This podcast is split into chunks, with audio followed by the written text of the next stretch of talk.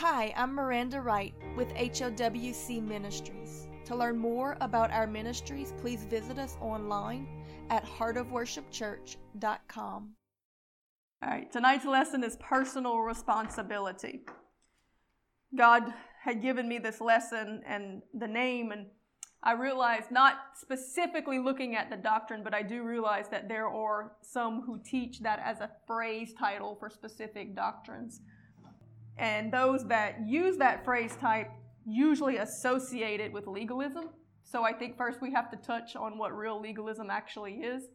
There are those who would say that if you believe that you have any form of personal responsibility within Scripture or within your faith, then you're being legalistic because God does everything and everything is just pre planned and it just is what it is.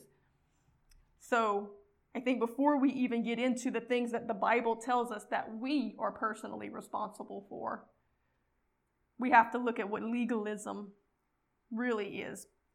Because personal responsibility is actually the opposite of true legalism. You know, kind of like self righteous people always accuse you of being self righteous, when actually you're being the opposite.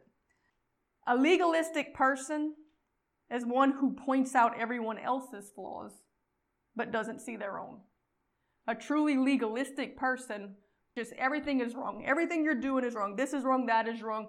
They're, they're manipulating, they're making you feel down, they're, they're trying to control your actions with the way that they make you feel, but they themselves are not doing. That's why Jesus said, get the beam out of your own eye before you try to get the splinter out of somebody else's. Because if not, you're a hypocrite and you're legalistic and it's not going to do any good.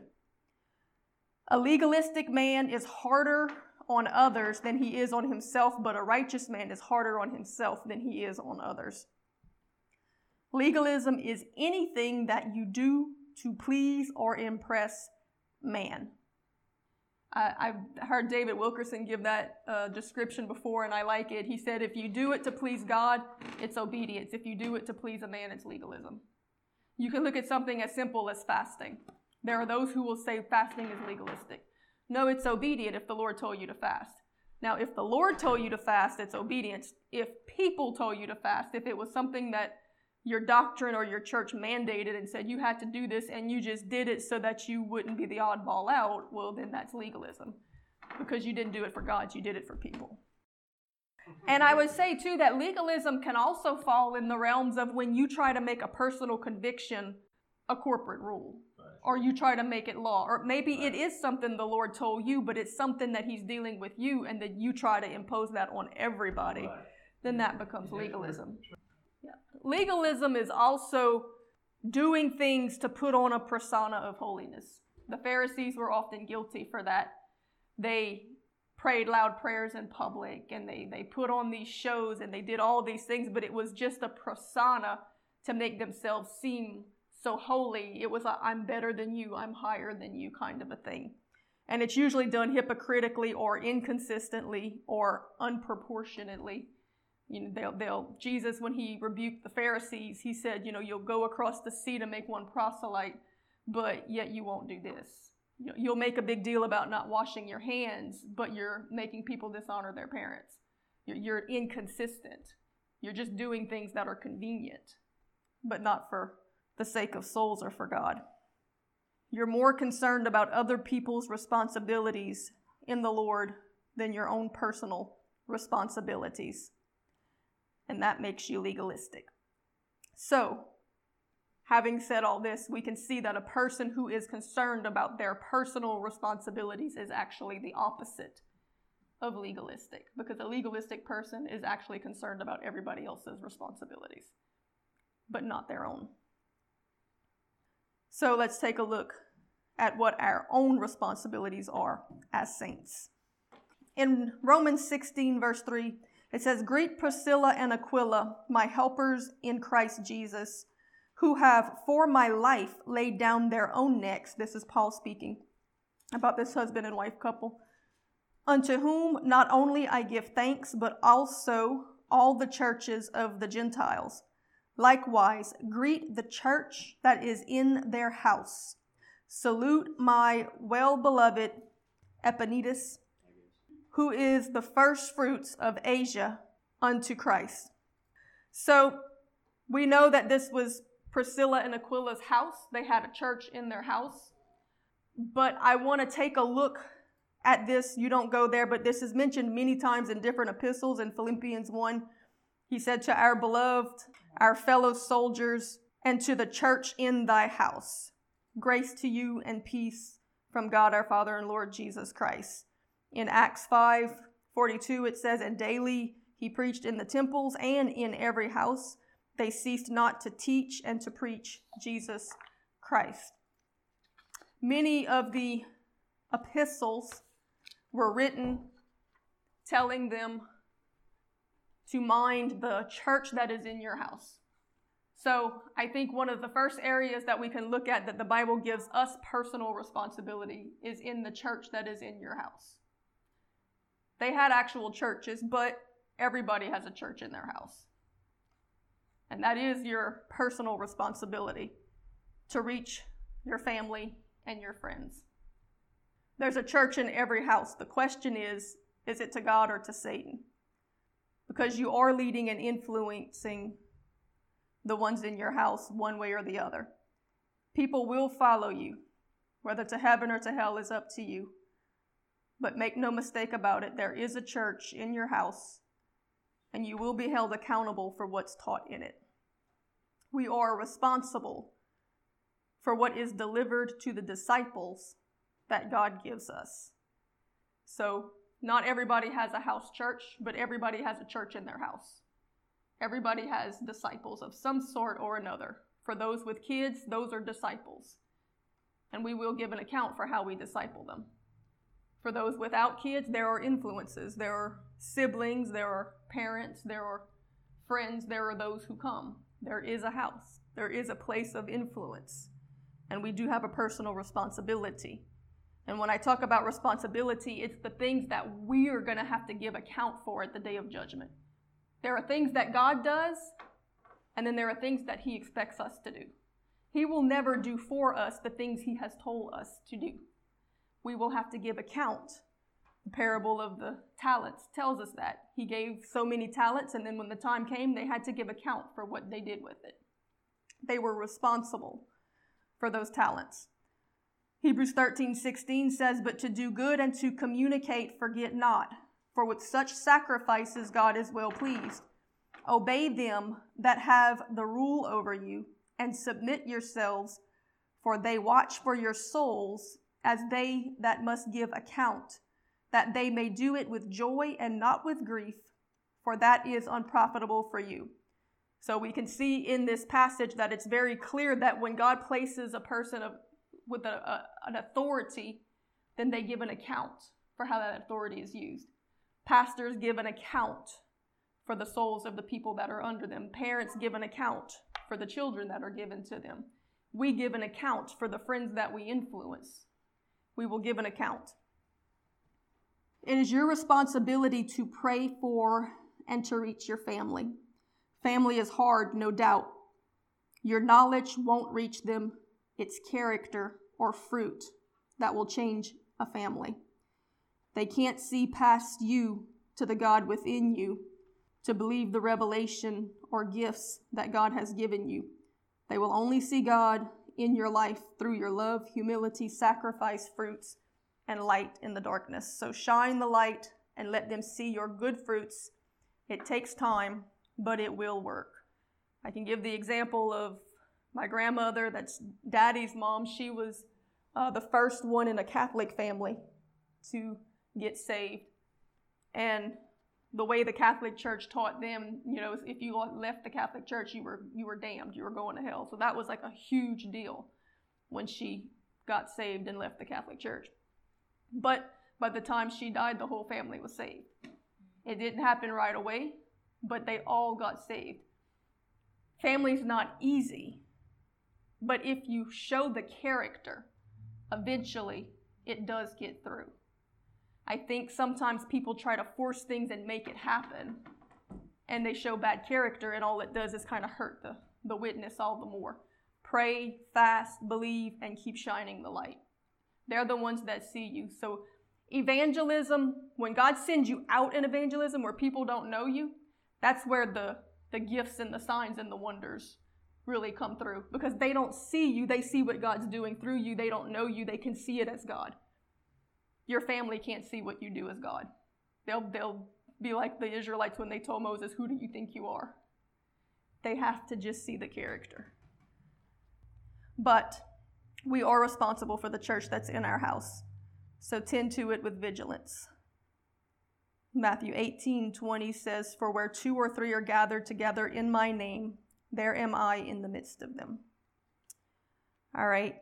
The next section we're going to look at areas that we have a personal responsibility tending to the least of these widows, orphans, the lame, the sick. We're going to see what the scripture says. And when I talk about personal responsibility, I'm talking about to the individual. Because there's this concept of it being the church's responsibility to do all of these things, but the person in the pew doesn't have to do any of it. But things we're looking at tonight is the stuff that, yes, the church has a part to play in it, but each individual person also has a responsibility. The pastor has to tend to the church, but each person has a church in their house that they should be tending to also. The church should tend to the widows, the orphans, the lame, and the sick, but there is a responsibility placed on each individual to do those things also.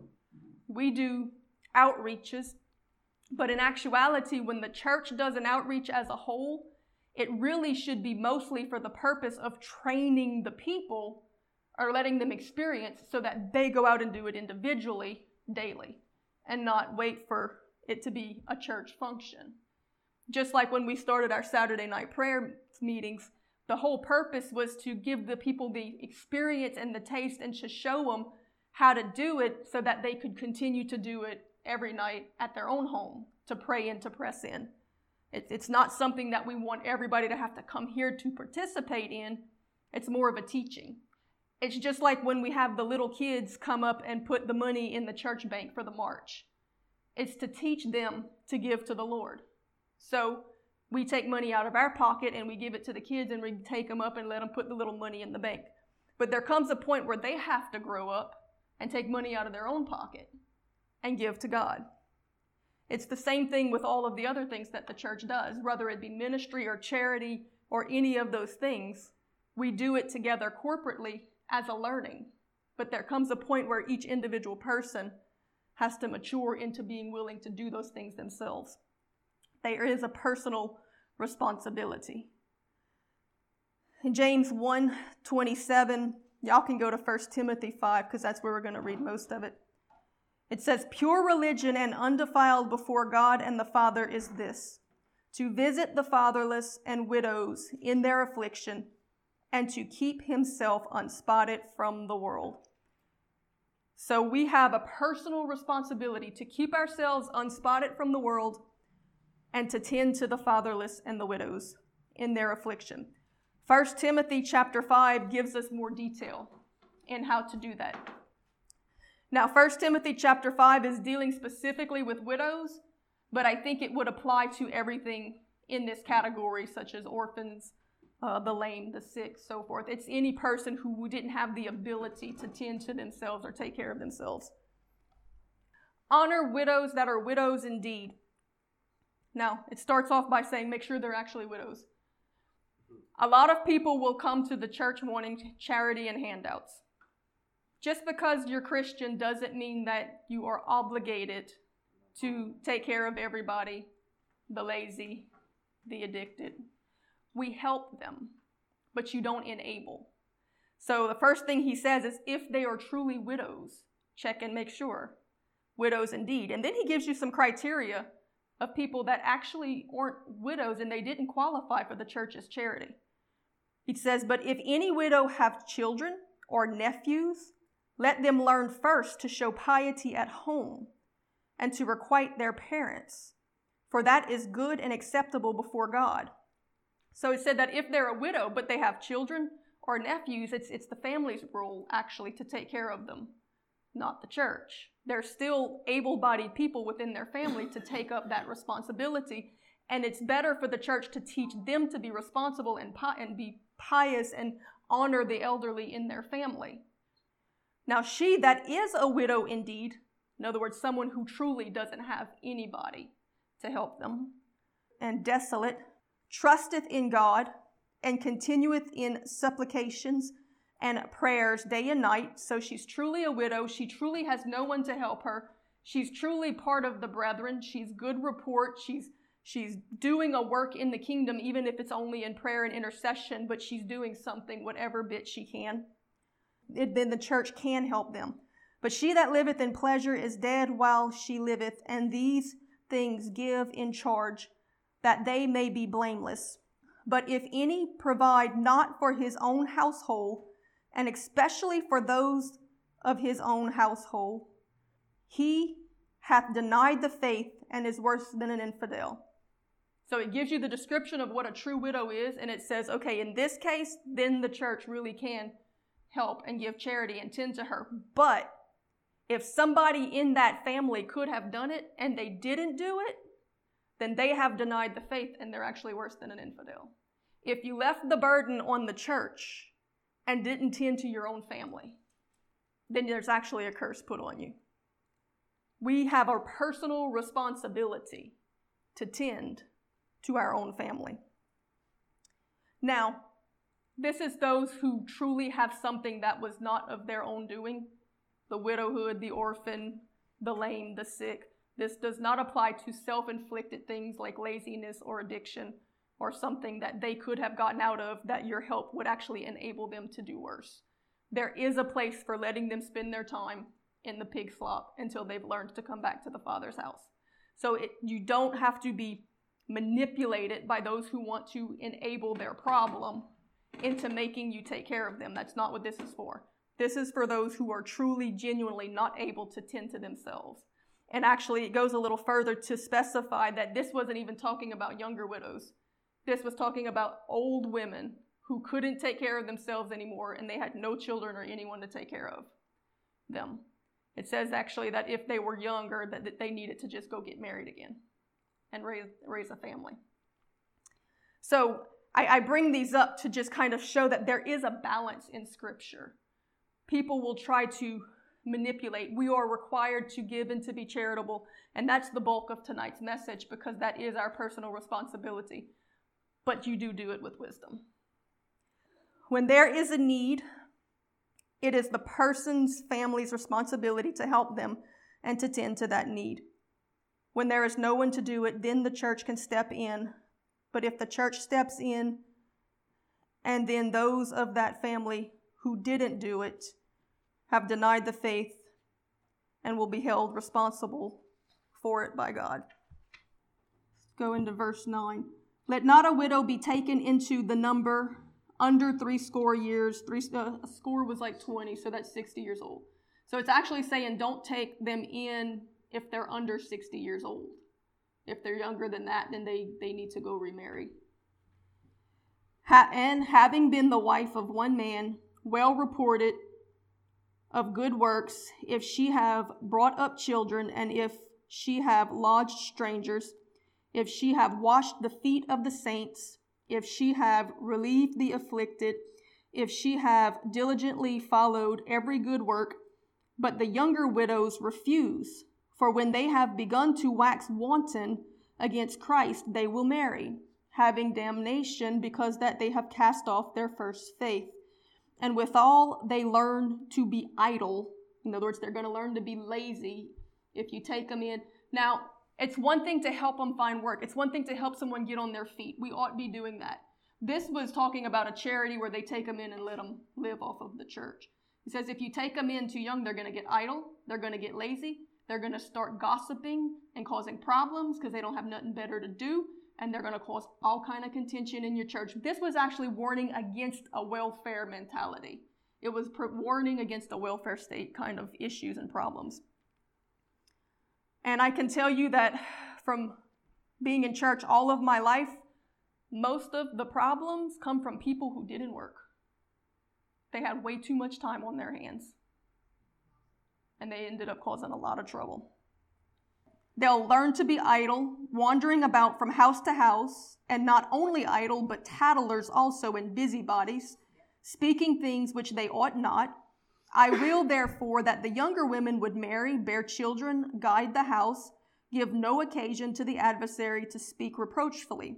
For some are already turned aside after Satan. He's saying this problem is already happening in that church.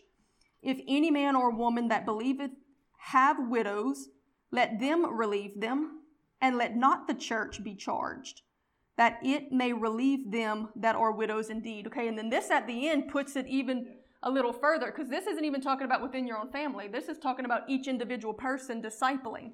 You have a widow that you're discipling. You have a widow that you found. You led to the, the, the okay, you tend to them, that the church not be charged with it. Leave the church to have to deal with those who absolutely have nothing, but don't overburden it. Everybody needs to take a personal responsibility to kind of carry the load. And again, we're not, this is addressing widows, but I think this applies to anything in that category of people who couldn't tend to themselves, like orphans or the sick or whatever. Yeah, church. Because he was dealing with that problem. Because So, he did tell him, you've already got this problem in your church. The same lines for the other stuff. Would, yeah. Right. Again, emphasizing the need and responsibility for those who believe in God to tend to the needs of those in their own families and of their own disciples so that the church isn't overburdened and can be reserved to tending to those who truly have nobody. I'm teaching this to drive home the personal responsibility that God is watching to see if each person is taking individually. Everything we do in this world is a test. God is watching. And this is probably more for podcasts than for us, but I think there becomes this mindset that if a church is doing something as a whole, okay, they're doing an outreach, they're doing a homeless thing or whatever. If I just attend and show up, I can check off that box and I'm good. But God expects every person to do it too. And it's not wrong to do the corporate. There's a place for that. There's a need because the world needs to see the church doing good things. And the church needs to teach those in the church to do those good things. But when it comes to the day of judgment, I think what God's really going to look at is what we did when nobody saw, when, when we personally walked down the street. It's not going to matter that we checked off a box because truthfully, when we do things with the church, it is sacrificial to a degree because you give of your time and your energy, but it's not as sacrificial as when you pull it out of your own pocket and hand it to the person, or when you have to spend the time to really hear the Lord to know that He's telling you, go there, somebody needs you. And with God, the connectivity and the relationship is the most important thing. So He really wants you more attentive to follow His leading or to feel that nudging when He says, go help that person, as opposed to just, okay, when are we going to do this because we did this every December kind of a thing. A lot of times the people think, oh, it's the government's responsibility or it's the church's responsibility, but according to God, it's everybody's responsibility. Each person. Don't give up your crowns. God often sends you an opportunity to bless someone because he wants to bless you, and you threw it away. God's economy is very different than ours. He says, humble and I'll elevate. So when he wants to elevate us, he often gives us an opportunity to humble ourselves first so that he can. He, he's it's legalistic. Yeah, he's a judge. There are, there are laws. There are things that are set in motion that he has to go through. He says that the more we give, the more he'll give. So a lot of times when he wants to give, he'll give us opportunity to give so that he can then return. So be mindful of the opportunities and don't pass them off to somebody else because you may be putting giving up a crown. Give and he will give more. Be faithful with the little and he will trust you with much. Bless and be blessed. Have the faith of Abraham. This is one of the main reasons that God chose Abraham to be the father of many nations is because he was generous. We know the story when the Lord came with the angels, he thought it was just a stranger. He told his wife to go and get the finest flour and and make and make them three i think it was three measures of wheat's worth of bread which comes out to like 75 pounds of flour's worth of bread. And butter. Yeah they had to make the butter. They had to probably go milk the things and make the butter and and he thought these were strangers. He didn't know it was the lord coming. He just saw strangers and he said make them butter make them bread. Give them enough stuff to take on their journey. And it was the finest. Can you and we think oh some flour it took a lot of work without a lot of tools to grow wheat, to grind that by hand, to make flour. And he said, Give them the best. Not the barley, not the coarse meal, the stuff you done wore your elbows out doing. He, he was generous. We need to have that kind of faith too. All right, the next area of personal responsibility is mentoring and discipling. We tend to think that this is something that only the teacher does, but in a true church setting, each person, there is a time of learning where young babes in Christ come in and they just learn. But at a certain point, they're going to need to start producing fruit and they're going to need to go and be a witness to someone and they're going to need to encourage someone and invite someone in and they're going to need to take the responsibility to take that person under their wing and to call them and to check on them and to send them verses and to pray for them because the pastor cannot do it for everyone. We can do it generally and we can do as much as we can, but there comes a point at which you just get so overwhelmed that they end up starving because you can't cover it all. Every person is supposed to take people under their wing and help them and teach them. So there is a responsibility. In fact, that's where the term godmother and godfather comes from. In the early church, when a person would get saved, they were considered a babe in Christ. They would be assigned to a godmother or a godfather who would help them and guide them until they grew up spiritually in the church. That's the whole purpose in it. 1 Corinthians 4 14 says, I write not these things, this was Paul speaking to the Corinthians, to your shame, but as my beloved sons, I warn you. For though ye have 10,000 instructors in Christ, ye have not many fathers. For in Christ I have begotten you through the gospel. There's a difference in having teachers and preachers and having someone who really labored to help bring you forth. There needs to be more spiritual mothers and fathers that are willing to labor to bring up little ones in the kingdom.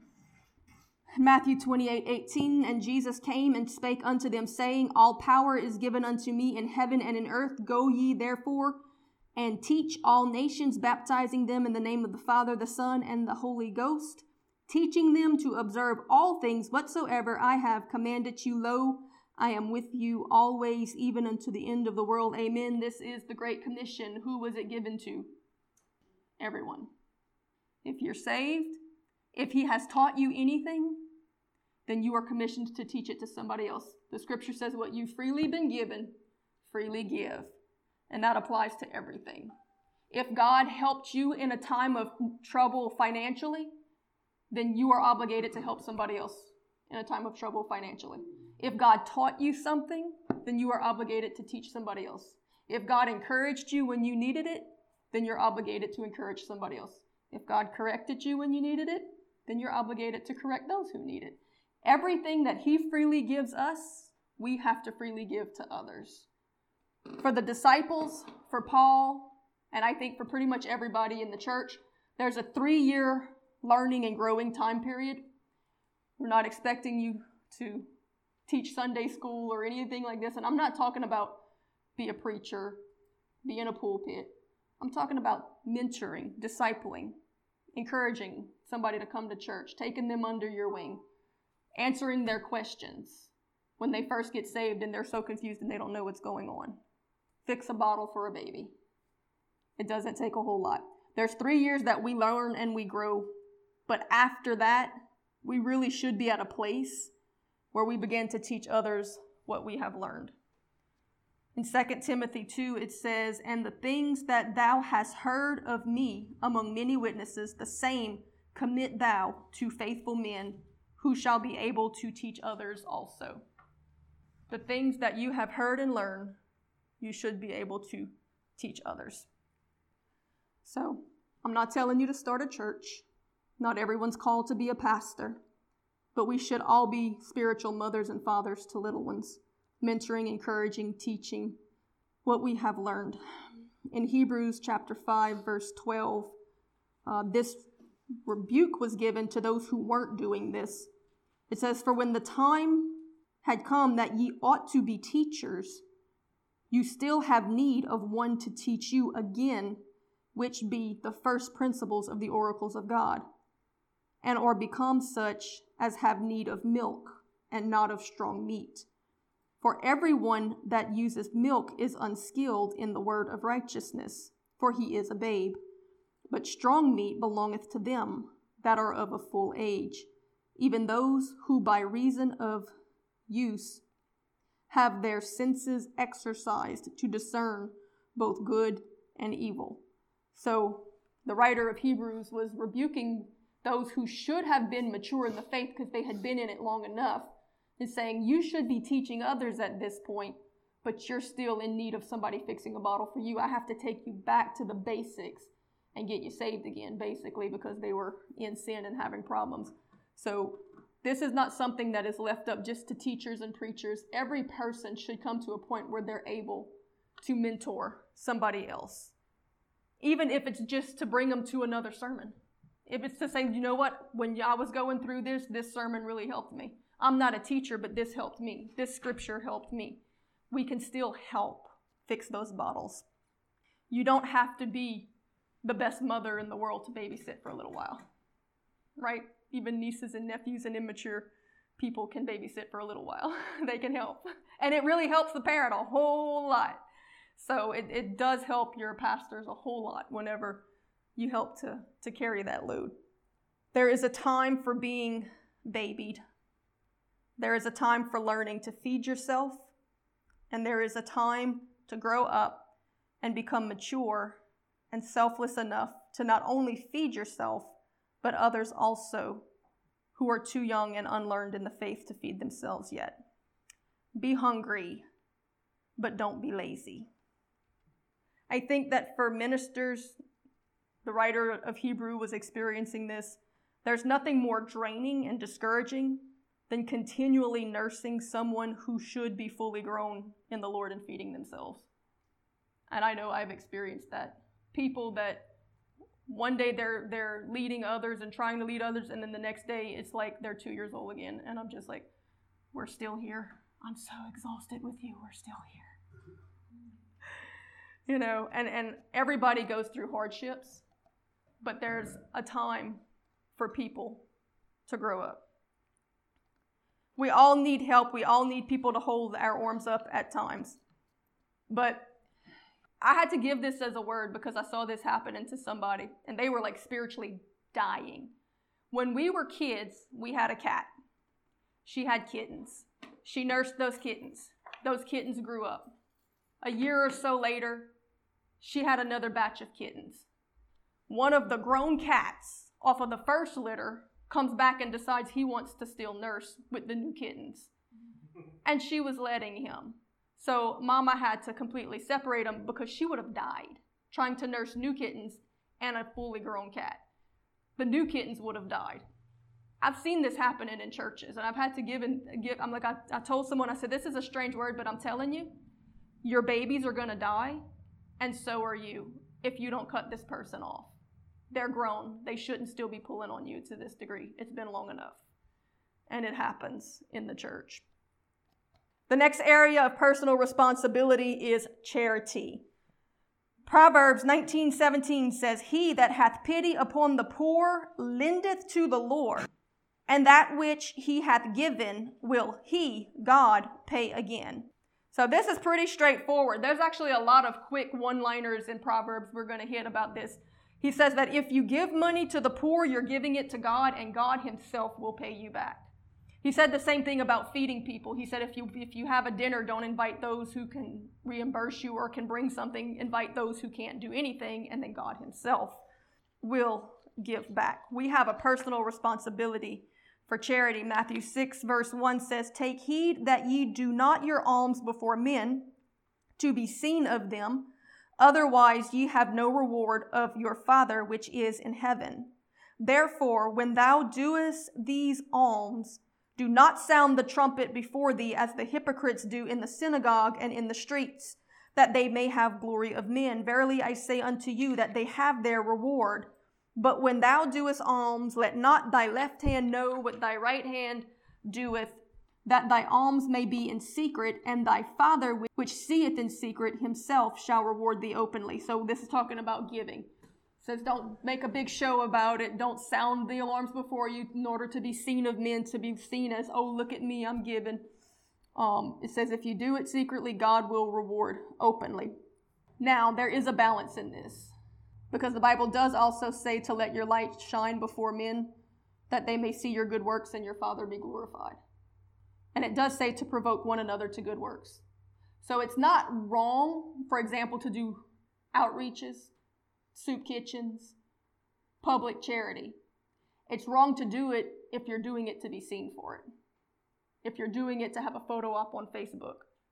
It's wrong to do it, and I've seen this a lot and I've had to correct it where somebody gave like money to somebody, but they made sure they did it in front of other people and it belittled the person that, that they gave it to. That person did need it and they took it, but it was very much a, a, a shameful, embarrassing thing, and there was no reason for it to be done publicly. It could have been done unseen, but they wanted people to see that they were doing this good thing.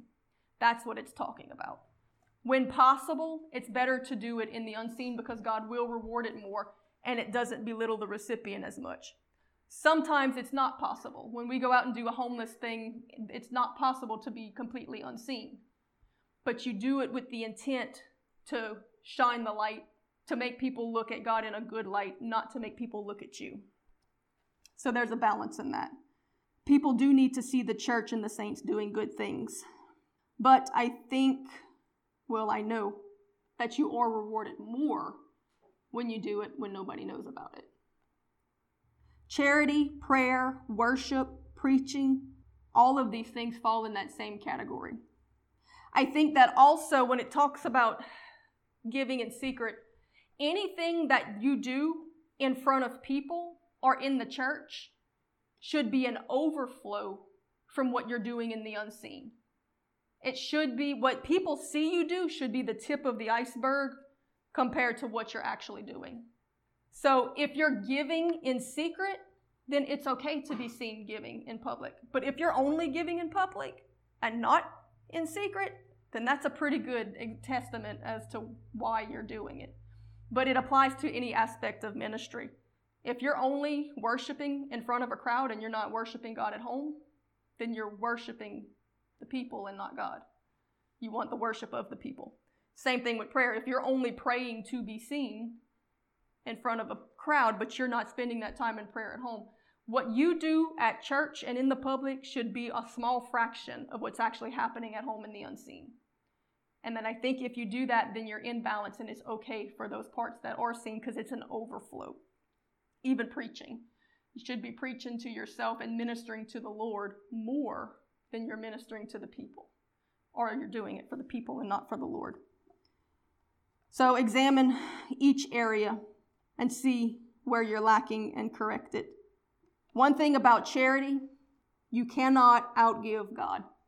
You know, when the Bible said, God said, Test me in this, when He talks about the tithe and the offering, He literally challenges us to test Him.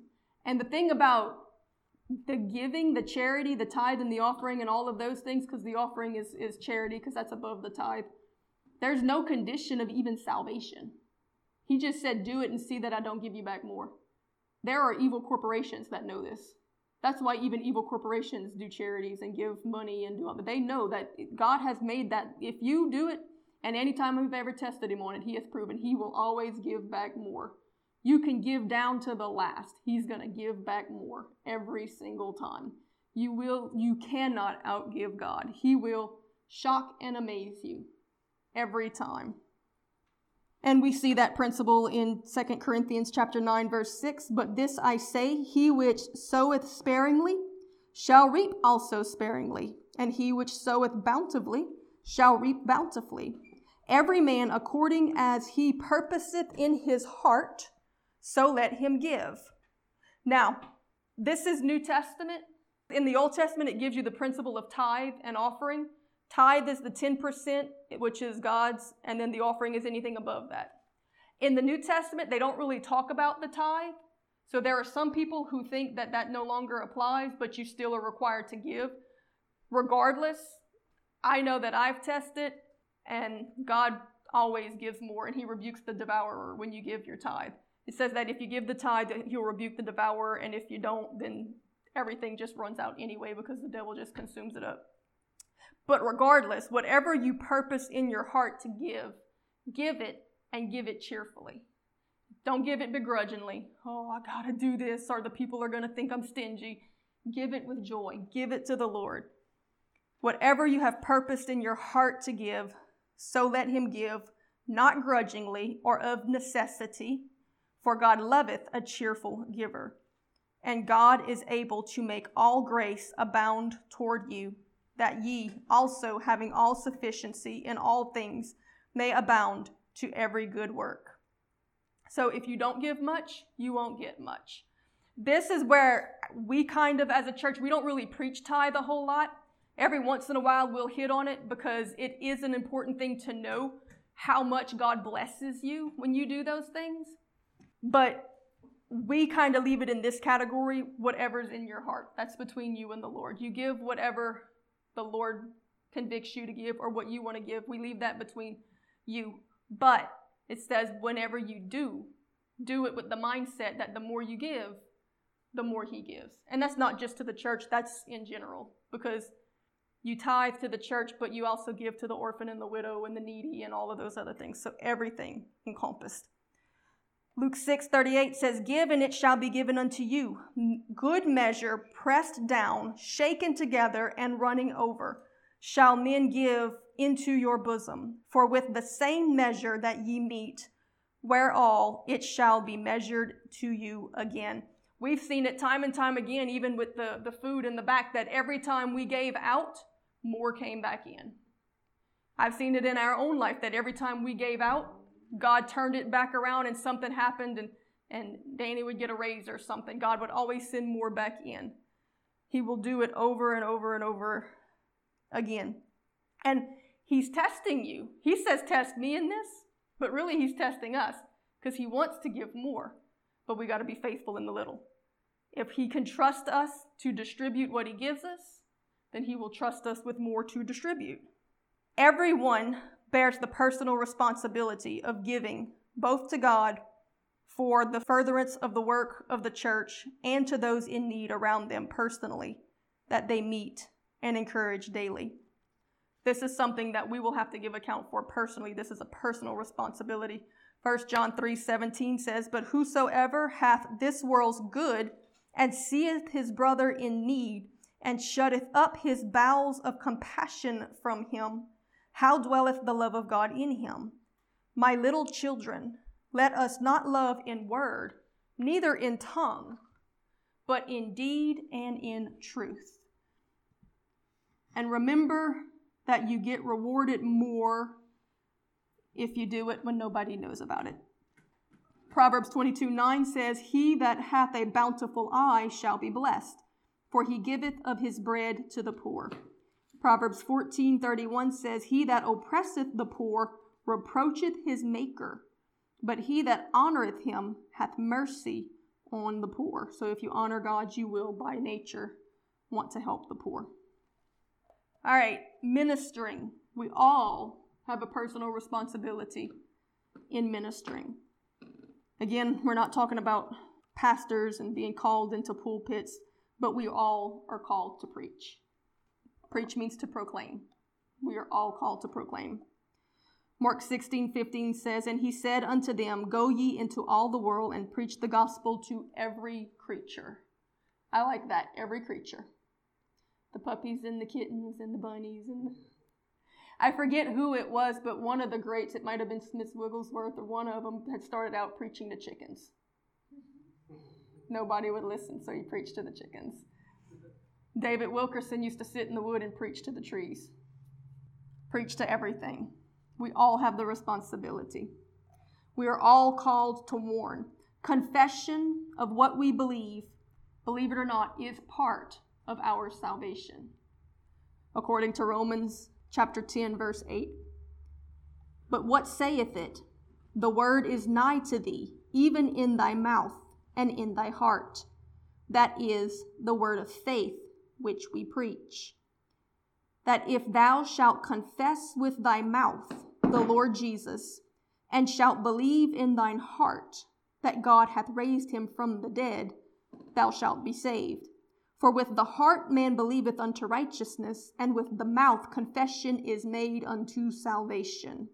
For the scripture saith, Whosoever believeth on him shall not be ashamed. So if we don't speak it, then our salvation is not completed. You believe it in your heart and you speak it with your mouth. If you believe, you will speak. We have this warning in Ezekiel 3, verse 18 And when I say unto the wicked, Thou shalt surely die, and thou givest him not warning, nor speakest to warn the wicked from his wicked way to save his life, the same wicked man shall die in his sin, but his blood shall I requite at thine hand. And without reading the rest of it, he goes on to say that, but if you do warn him, even if he doesn't listen or receive it, then you've saved your own soul and you're clean. Your hands are clean of it. That's why Paul said right before his execution that I stand clean of the blood of all men because I have not shunned to preach to you the entirety of the gospel. He said, My hands are clean because I warned you. So we are all required and we all have a responsibility and we all will be held accountable for not warning the wicked that they are in sin and going to damnation if they don't repent. We are responsible for the talents that we have been given, the gifts, the grace, the resources of heaven that have been made available to us, the use, misuse, or lack of use of them. We're not going to read it. We know the parable of the talents, where certain talents were given to different individuals, and some multiplied what was given to them, and one hid what was given and kept it, but it didn't do any good. You know, God gave him some food, he put it in the closet and let it rot. He didn't give it to somebody else and let God come and give him some more. That's why we're getting rid of what's in the cabinet, in the pantry. I like, okay, Lord, we're going to get rid of this and send some new stuff. Or your gift. God gave you a word for someone and you were too scared to give it. You didn't multiply what He gave you, you didn't use it. We are responsible for appropriating or putting our faith or trust in using the grace that God has made available to us to do that which we could not do without Him. Understanding when we talk about personal responsibility, we're not talking about works, us doing it in and of ourselves. We cannot do it without Him, but He has made the grace available, and we are responsible to appropriate that grace and to use that grace. It's not going to just happen on its own. You have to pray, you have to seek, you have to ask, and you have to obey. He has given us the power to overcome, but it's our choice if we will walk in that overcoming power. We can give up our crowns if we don't keep believing in what Jesus came to teach us. Revelations chapter 3 verse 10 warns us, "But thou hast kept the word of my patience. I also will keep thee from the hour of temptation, which shall come upon all the world, to try them that dwell upon the earth. Behold, I come quickly. Hold that fast which thou hast, that no man take thy crown. You can lose the crowns. Somebody else can pick up what you put down. You have a responsibility. It's your responsibility to forgive others. God won't make you forgive anyone. It's our responsibility to forgive. God will never do for us what he tells us to do for ourselves. The Bible says, humble yourself. It's your responsibility to seek to grow in humility. You are responsible to seek to grow in the fruits of the Spirit. You will be held responsible for how you spend your time because He tells us in Scripture to redeem the time and He tells us how to do it. But it is your responsibility to do it. Faith drives action, trust produces obedience.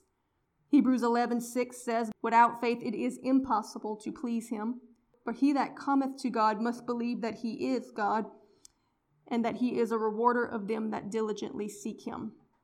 The Bible tells the bride to cleanse herself. That's an interesting one. It says that in the book of Revelations, it says, The bride hath cleansed herself and made herself ready. But the reason he's saying it that way is because it is your responsibility to use the grace that God has given. to seek forgiveness and understanding. We can't do it without Him, but He won't force us to do it either. We have to seek Him. We have to grow in grace. We have to mature. We have to go through the sanctification process. It is your responsibility to do the work of the evangelists. You are responsible to carry your cross and to reach the lost.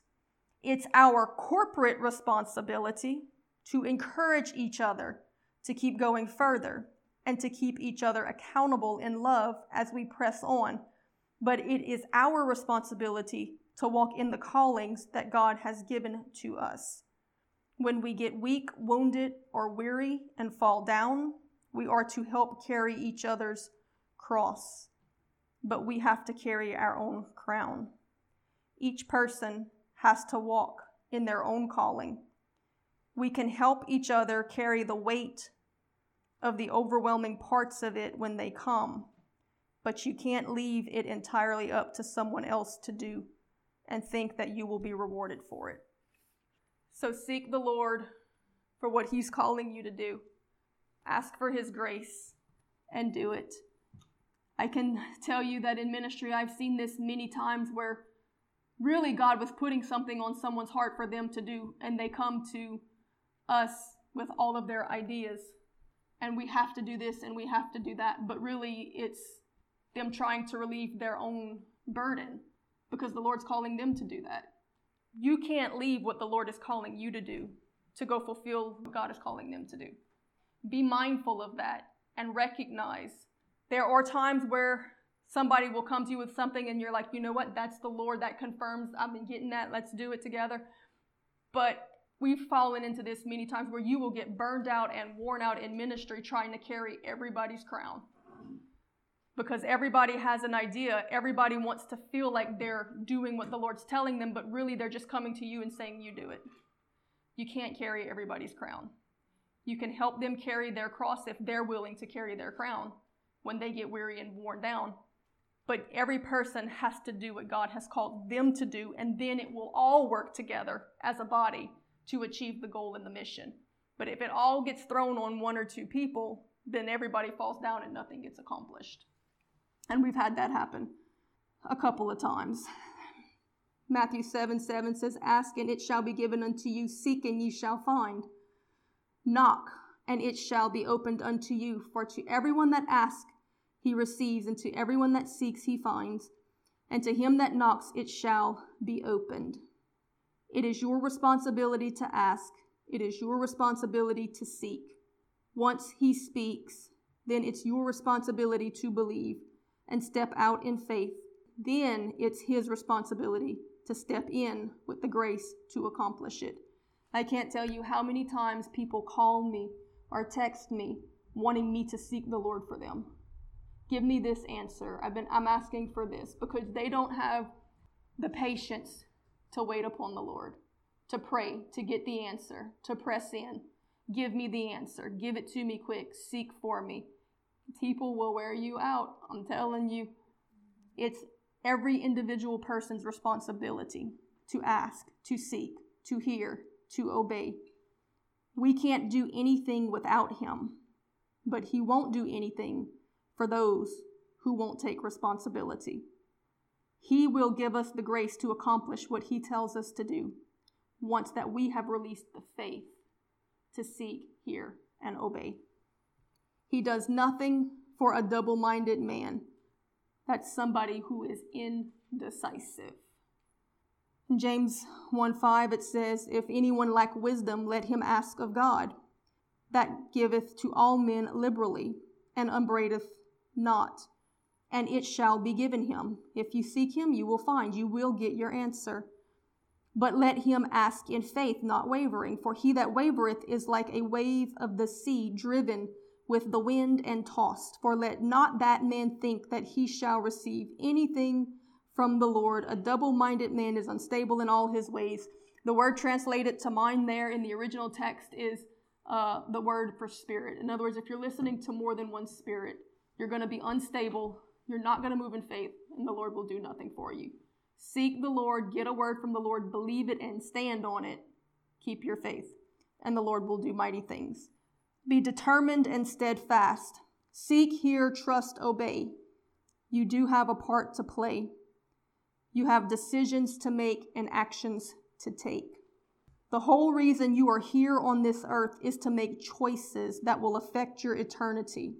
Everything from choosing between the tree of life and the tree of knowledge in the Garden of Eden to choosing between Christ and the Antichrist in the book of Revelations.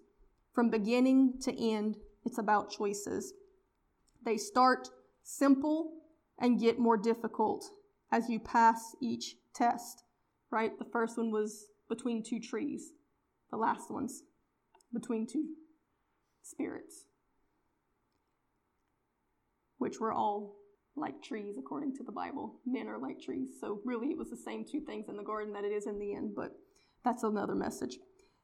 Make no mistake about it, though, you are being tested. So, in every situation, make responsible decisions because you will be held accountable and held responsible for your decisions. Revelations 22:12 says, "And behold, I come quickly, and my reward is with me, to give every man according to his works." So, as we come to a conclusion, I want you to take away from this uh, lesson. I, I want to kind of crush the image that's in our mind or the idea that it's the church's job only to do all of these things when in actuality, it's everybody's job. We should all be doing these things daily. We are all the church. We will all give an account personally for what we did or didn't do. We all want to be fruitful servants, not just know someone who is. The more responsible you show him that you are, the more responsibility he will trust you with. Can he trust you with the greater things of his kingdom? Have you been responsible with the little things? We will have to give an account for what we did with His grace, His mercy, His truth, and His resources. And we will give an account for it personally. Not just what we did corporately, but what we each did individually. And I'm not going to read it, but we all know the story in Matthew 25 about the sheep and the goats. He says that the kingdom of heaven will be like this when I come. I'm going to separate the goats from the sheep. And on one hand will be the sheep, and one hand will be the goats. And on the sheep side, he says, These are the ones that when I was hungry, you fed me. When I was thirsty, you gave me drink. When I was naked, you gave me clothes. When I was in prison or sick, you came and visited me. And they said, When did we do this to you, Lord? And he said, If you did it to the least of these, my brethren, you did it to me. And that's not a figure of speech. He says, My brethren. That means those of the household of faith. We are the temple of God. His Spirit indwells us and empowers us to do His work in the earth. So it's Him doing it through us. So if somebody helps us to do what He's actually doing through us, then they actually are doing it directly to Him. And if they don't help, then they are neglecting Him. So help the brethren, help the church, help those do good work. You might not be saved by good works, but you are going to be rewarded for the works that you've done. And we do each have a personal responsibility to walk in faith to the things that He taught us. It's not wrong for the church to do these things. The church should do these things, but it shouldn't come to a point where it's thought that it's the church's role when really it's the individuals, the people, or the church. You will wear out, overwhelm, and burden out if you're trying to carry the load of everybody's crowns. It's time for everybody to step into their individual roles. Everybody mentors, everybody gives charity, everybody leads. Individually in their homes, everybody reaches. Each one reach one, each one teach one. and you'll grow the kingdom. There's only so much that a few can do. Say, like Georgia, we're better together. So, Lord, we just ask for your wisdom and your guidance. Lord, we ask for this word to hit its mark for those who need to hear it when it goes out. Lord, we ask that it penetrate our heart, Lord. And even for the leadership, it's, it's, it's for us individually too, Lord, that it is important that you are testing. Lord, I know right now you are speaking very clearly that you are about to elevate and release things, and you want to be able to release them to us. So you are giving us clear instruction to take personal responsibility to pass the test that you are giving in this season. Lord, that you're putting it in the hearts, whether we realize it or not, Lord, because I've been noticing it in individuals and everyone around me, Lord. You're, you're making us charitable Lord, we know that things are going to get difficult in the land, and that will be an even greater test that when it seems like you don't have anything, will you give what you have? Lord, you also want to bring an outpouring, but not only an outpouring of revelation and of gifts, but of charity and of the fruits of the Spirit. Help us to have enough faith to be good stewards of what you've given us and to have enough faith that you will replenish that which we freely give because you have freely given it to us. Let us not hoard your resources, but let us give out, Lord, and let it be done with wisdom, with the right character. Lord, help us to be led to those who truly need it and to remember that our utmost obligation is to the brethren. Lord, to help to uh, encourage and uphold and uplift and make sure that there is enough to meet the needs of everyone in the body. In Jesus' name, amen.